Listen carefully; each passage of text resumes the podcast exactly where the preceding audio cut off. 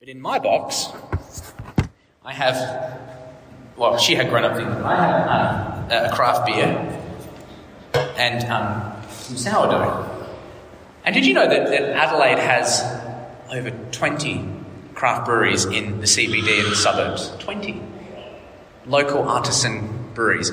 And sourdough, if you've been playing, paying attention to any lockdowns, has become the cool kid on the bread block. Um, I asked the, the guy at the cafe I go to and said, Oh, to the chef, do you make sourdough? He goes, Oh, yeah, I used to. It's really to do with your starter. And he said, Some of the best in the world, you know, 50 years old, they keep a bit and keep adding it and all this sort of stuff. And Tyson asked for a loaf of his sourdough and he said, Oh, it's got mould now, so he couldn't give it to me. But, but, but we love artisan things, right? It, it's a huge. Um, market for microbreweries and sourdough bread that's rustic and, and not so perfect as this Baker's Delight one, but we love this sort of stuff. And what's amazing is when we open the pages of our Bible,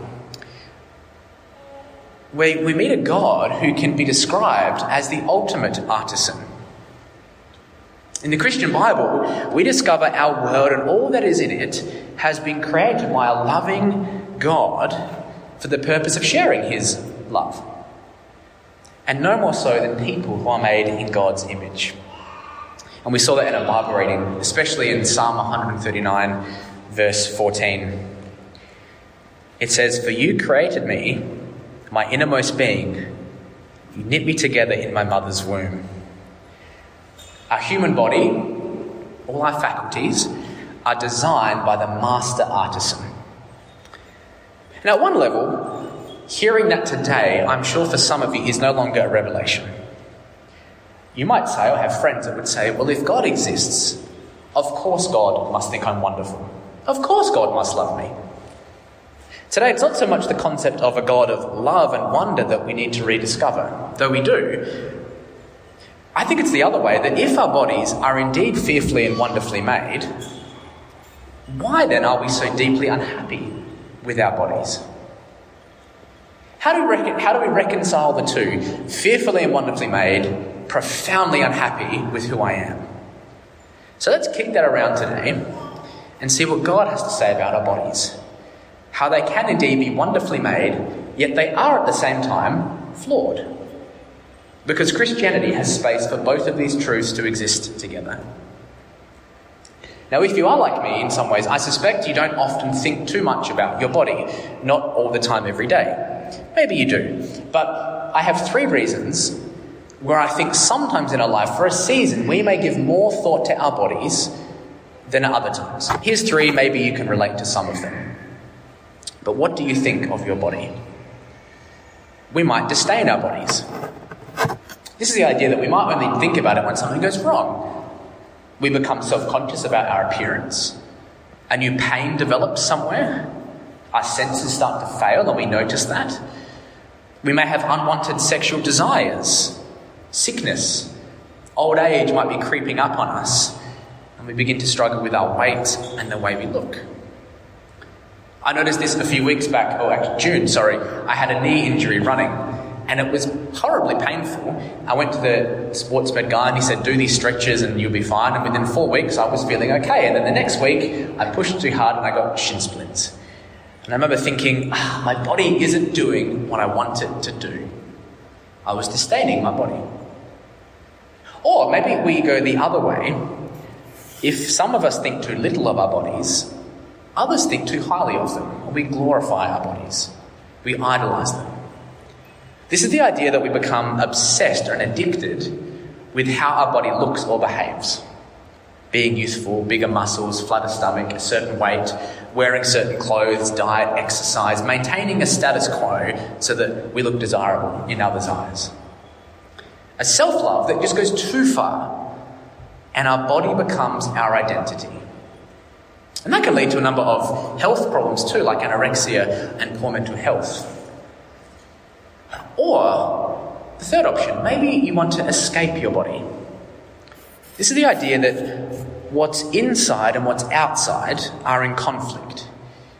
And we need to modify one or the other to be true to ourselves. Whatever our biological or physical reality, there are many people in, the, in our culture who feel a deep and profound sense of uneasiness with who they are in their bodies. This is often referred to as gender dysphoria. And it's a real issue, and it's a, a sensitive one, and it needs understanding and care to talk about. And in this instance, if, if, this is someone you know, you feel this way, the, the only way you think you can reconcile who you are is to escape one of the other, to transform into someone else. That seems like the best hope. But you see, far from something to disdain or glorify or escape, the Christian scriptures give us another unique perspective on our bodies. A way to help us make sense of them and who we are. God's perspective. And what's important to hear at this moment as we explore bodies, the Christian scriptures give us a vision for our bodies that is different to what our culture says. But it never does this in a judgmental or unsympathetic way. God isn't into body shaming. The Christian God actually knows all about our bodies, and He knows what you think of your body. He knows the struggles we have in our body. He knows the mental health and the well being and the gender challenges that you and me face every day. He understands the brokenness in our world and, most profoundly, within us. And He offers us grace and truth as we navigate our body struggles. In the words of Apostle Paul in Romans 8:23, our bodies aren't actually in need of escape or abandonment, they need to be redeemed. We wait eagerly for our adoption to sonship, the redemption of our bodies, he says. All that Jesus has done in his life, death, and resurrection is not in order for one day to escape our bodies, but so that God can redeem our body. You know, God thinks very highly of the body you have. Probably He thinks higher of it than you do. So let's explore this in two Psalms Psalm 139 and Psalm 103. And we'll see that both of them give us two different perspectives on our bodies the wonder and care that God has made them with, how precious they are to Him, yet also the frailty and the struggle that we have in our body so often. So, what does God say about your body? Well, firstly, God is not repulsed by your body. So, in Psalm 139, we learn it was written by David, who was a king of God's people. And, and it's said that Psalm 139 was written to be sung as you go to the temple to worship God. What's interesting is that if, if that's what happened, if this was one of the temple songs to be sung on your way to, the, to worship God, what David does in this song is singing about God's sovereignty over his life with a very special focus on his own body. So, in the first 12 verses of Psalm 139, David describes and praises God for how God is always with him, wherever he goes. Theologians call this God's omnipresence. No matter where David goes, God is there and knows all about him. When he stands, when he sits, what he says, go to the furthest depth of the ocean, the highest mountain, and God is that he can't escape. It's breathtaking. And then in verses 13 to 18, David moves, moves from praising God for his knowledge of all things, sorry, from his knowledge of him to his knowledge of all things. Theologians call that his omnipresence, his omniscience. Even the womb, his point, even the womb is known to God. Look at verse 14 and 15. Sorry, 13 to 15. I praise you because I am fearfully and wonderfully made. Your works are wonderful, I know that full well. My frame was not hidden from you when I was made in the secret place, woven together in the depths of the earth. David speaks of being created and made with great care and attention. Now, it's not misleading language or wrong to say that about your body, actually, because this isn't the only thing God says about our bodies in the Bible. We are deeply broken and we are wonderfully made at the same time. In the last lockdown we had, I decided to do something very dangerous and start cooking. And at one point, the kids and me were cutting out biscuit shapes. And as happens with kids, especially, when you start cutting up biscuit shapes, you get to the end of the dough and there's little bits left, scrappy pieces that are half eaten, and just and you kind of gather it together and roll it as best you can. And you want to make a nice Ballyshaw house, but as you put the mold on, you know that it's going to turn out pretty ugly, and it's only held together at that point by grace and love. And it goes in the oven, and you know it's going to look burnt, and there's lumps in it, and it's horribly not as you intended it to be. Yet it comes out, and you know it still tastes reasonably okay. But there's leftover shape. That isn't anything like what God thinks about you or how He made your body. God has not said, I'll give you all the leftover bits from the influences and your sister that I gave to them just so I can form you because I had to do something. Even if you feel like there's leftover biscuit bits this morning, God is not repulsed at your body as if it is a mistake. He is intentional in creating you as you are. God is not repulsed by your body. Secondly, God gave you your body to live in. When we meet God in Psalm 139, he's described as a tailor, not creating a scarf or a pair of pants, but delicately knitting by hand you in the womb. As one who placed us there with great care. Way back in youth ministry when I was um, doing that many years ago, I met a young man who was very much aware that his parents did not plan to have him. They made that very known to him. His brothers and sisters made that very known to him. He was the youngest with a huge gap between. And when he was annoying his brothers and sisters, they would say, You're an accident. Mum and dad never meant to have you. It's a sensitive issue. It was a, something that he carried around with him for a long, long time. He grew up thinking, he said, I wasn't supposed to exist. What he didn't realize, this, this man who became a Christian, is that that's not the way God saw him. He wasn't looked over in God's agenda, he was a person of intent. We see that in these verses. David says, My frame was not hidden from you when I was made in the secret place. When I was woven together in the depths of the earth, your eyes that's God's eyes, saw my unformed body, all the days ordained for me, written in your book before one of them came to be. All the days of his life, written out by God before one of them had even happened. Even given the body God designed for him. Now, in that, you'll notice that woven together and all the days God ordained work in harmony. God has included your body in His plan for your life. Your body is not a mistake. The changes you're going through in your body, they have already been accounted to you by God. Did you know that? Christian scripture tells us that our body is a gift from God. It's a gift worth praising God for. And that's the next point. Therefore, give thanks to God for your body. Verse 17 to 18 How precious to me are your thoughts, God. How vast is the sum of them. Were I to count them, they would outnumber the grains of sand. When I am awake, I am still with you. And in verse 14, I praise you because I am fearfully and wonderfully made.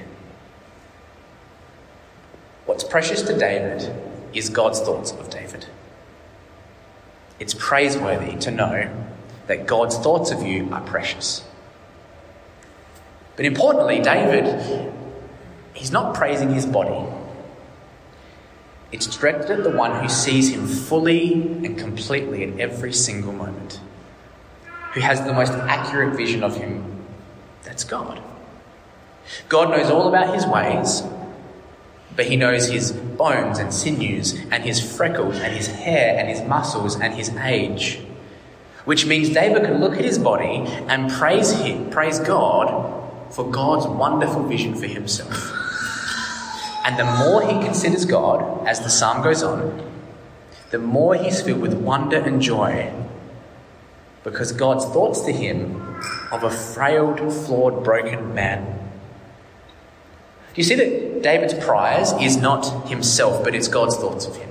That's what he cherishes. And that's why he can thank God for his body. And I can hear the squirming by some of you to say, I should thank God for my body. You must be joking, Luke. You clearly have no idea about my body and my struggles because otherwise you wouldn't call me to do something so ridiculous. But this is why we have Psalm 139 to reveal to us, to remind us something much higher, more wonderful about us and our bodies than you'd ever expect. Your body's a gift made by the ultimate artisan. People say, life's a gift, my kids are a gift. But have you ever thought of your body as a gift? I think perhaps one reason we don't is that whenever we think of our body, we just think of the limitations, don't we? The frustrating limits. I used to do this, I can't, I've never been able to do that, I can't, I have glasses, I can't see. You know, my kids make fun of me, I have a lump on my head. When I was doing youth ministry, often the, the year six, sevens would come up to me and say, What's the thing on your head? You know, people would make fun of your body, you'd think of the limitations. But David isn't concentrating on the limits in this psalm. He's focusing on God's intent. How can you thank God for your body? Well, it begins by seeing that it's a gift from God. God has given you the body designed just for you. It's wonderfully made, even with limitations and imperfections. And we see God's knowledge of our limits in our next psalm, Psalm 103. Yes, your body isn't perfect, and that's not a remarkable statement, but it isn't. And David's the author of this psalm as well. And in this psalm, David again reflects on God's knowledge of how he's made, but from a different angle. In verse 13 to 16, we read, As a father has compassion on his children, so the Lord has compassion on those who fear him. For he knows how we're formed, he remembers that we're dust. The life of mortals is like grass, they flourish like a flower in the field. The wind blows over it, and it's gone, and its place remembers it no more. So in Psalm 139, David looks at God's handiwork and says, Marvelous! And then Psalm 103, he looks at God's handiwork and says, Temporary! Like a flower in a field. And I, I thought of that two weeks ago in the Flinders. This, the, the rain has been incredible up and you can see the wildflowers, the hues of red and orange and yellow as you drive along the side of the road. Just remarkable fields of them everywhere. All these beautiful, small, brightly coloured flowers that just glitter the landscape. And as you drive along, you're struck by two things the beauty and the temporariness of it. Because in a few weeks, they'll be gone. The heat, the wind, poof, the place will know it, no. Wonderful but oh so temporary. And that's a vivid picture of our bodies, our life, subject to frailty and memory loss and age and sickness. But also in this psalm, you see when David reflects on the temporariness of God, he doesn't refer to God as a creator, he refers to God as a compassionate father. That's wonderful. Do you see God's tender fatherly care towards his frail people. He knows our body is subject to a sinful world. He knows that others may take advantage of your body. He knows that your body is not going to work as you'd expect.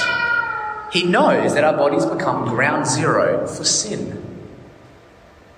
But our imperfections don't take away God's care for us. After all, God who made nature is more merciful and kind than nature. Look at verse 17 to 18. From everlasting to everlasting, the Lord's love is with those who fear him, and his righteousness with their children's children, to those who keep his covenant and remember to obey his precepts. There's a contrast our frailty and God's limitless, loyal love and righteousness towards his people. He's made us in a wonderful way. He loves us in our weakness. He loves our bodies in all the height and weight and size, the ability, the sickness, they do not determine God's love for us. There is so much body safety when we start to see ourselves the way our compassionate God does. Yes, we are sinners and imperfect in this life. But we also learn that we're not disgusting or hideous creatures. Now, where we start to feel and be comfortable in ourselves is not found in what we look like, it's found in what we look at. It's because of Jesus that we can say, it's not what I've done in my body, it's not what others have done to my body that now counts. It's what Jesus has done in his body that counts for me. Loved in the body I have, even if it's tricky to navigate every day in this body. And that's the biblical vision of our bodies. And to know this translate into two, translates into two really important um, ways forward for us.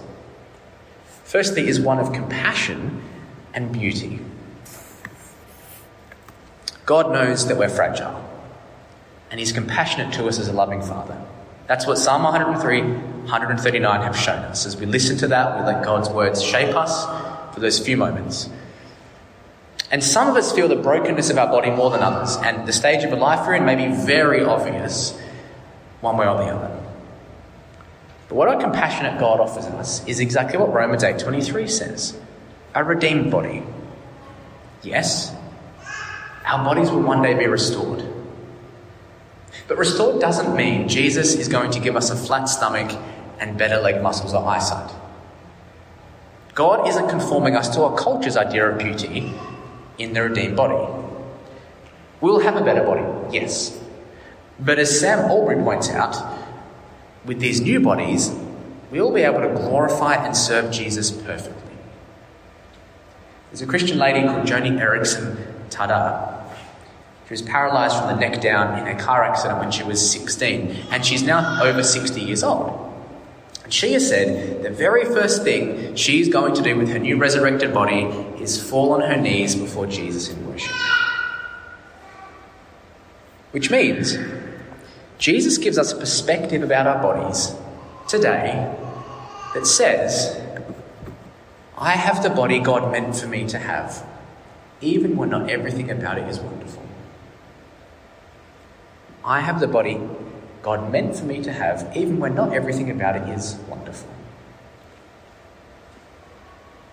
And that comes from a compassionate father to his children. And what that means for us is that when we kick around in our sphere of the world and we know that God is the author of everybody, it should make us unusually compassionate to others and when we see body struggles. When you find yourself this week in a conversation and you don't know what to say, and you gulp because maybe Paul in finance shares about his son's sickness, or Amy begins to talk about her struggle with her sexuality, or Grant's having a hard time with his aging parents, or someone that you know is struggling with who they are, we should have the most compassion. Which means, why not ask a question in that moment? Don't think of the answer, just ask a question. Show that you've listened. Sympathise with how hard it must be from one broken person to another. You may not be able to say, oh, I know what that's like. But you can say, we're all in this together because Romans 8 puts us in the same boat. All of us making our way as fallen people in a fallen creation. And God's compassion to you and me means we can now show unusual compassion ridiculous compassion, buckets full of compassion to others. But that's not the only thing people need to hear either. There is a beauty to God's vision for our bodies too. You see, the message of Christianity is not, don't be happy. The gospel of Jesus Christ says, in the person of Jesus, in the wisdom of Jesus, and on the way with Jesus, you will discover a happiness your heart and mind most deeply longs for because there's a joy and a beauty in knowing God. As Psalm 16:11 said from the All Ages talk, you've made known to me your presence. In your life there is fullness of joy forevermore.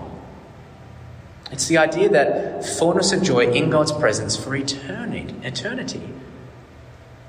And there's a beauty in that, in knowing God's intent for our bodies and knowing that here is not all there is. How wonderful. How beautiful that Jesus can cover our body shame, He can forgive our bodily abuse, He can look at our bodies and love them as they are and offer us living water and the bread of life to satisfy our bodies every way, every day of this life. Grace for our bodies is what God offers us. So that we can say, as Psalm 139, verse 14 says, When I look at my body, I know full well that God's thoughts about me are precious and praiseworthy. And so I wonder this morning do you know that your body is fearfully and wonderfully made by a compassionate, loving, and redeeming God? Yes. With all the brokenness you face, that is still true.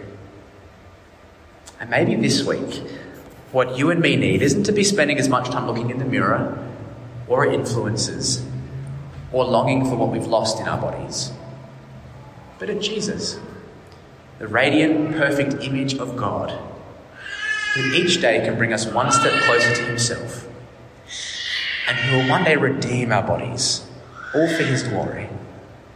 Because Christianity says your body is not all there is. Jesus is going to redeem it so that you too can fall on your knees and worship God. I do hope and pray that you would have that vision of God for your body, the same way God does. Next week, we'll kick that around some more, particularly around what it means that Jesus had a body and why that's so important to the Christian hope. Let me pray and hand back to Tim. Our God, you have made us in your image. And we confess and reflect on the truth that that's wonderful. Yet we know that there is a struggle that we have day by day in our bodies brokenness, sinfulness. Yet, Lord, you offer us grace and redemption for our bodies, living water. May you satisfy us, Jesus, with yourself today. As we go into work and school and uni on Monday morning, would we know we're fearfully and wonderfully made and your vision for us is that our body is not all there is. We praise you for who we are and we glorify you because you're the wonderful, beautiful one. So give us compassion, show us your beauty.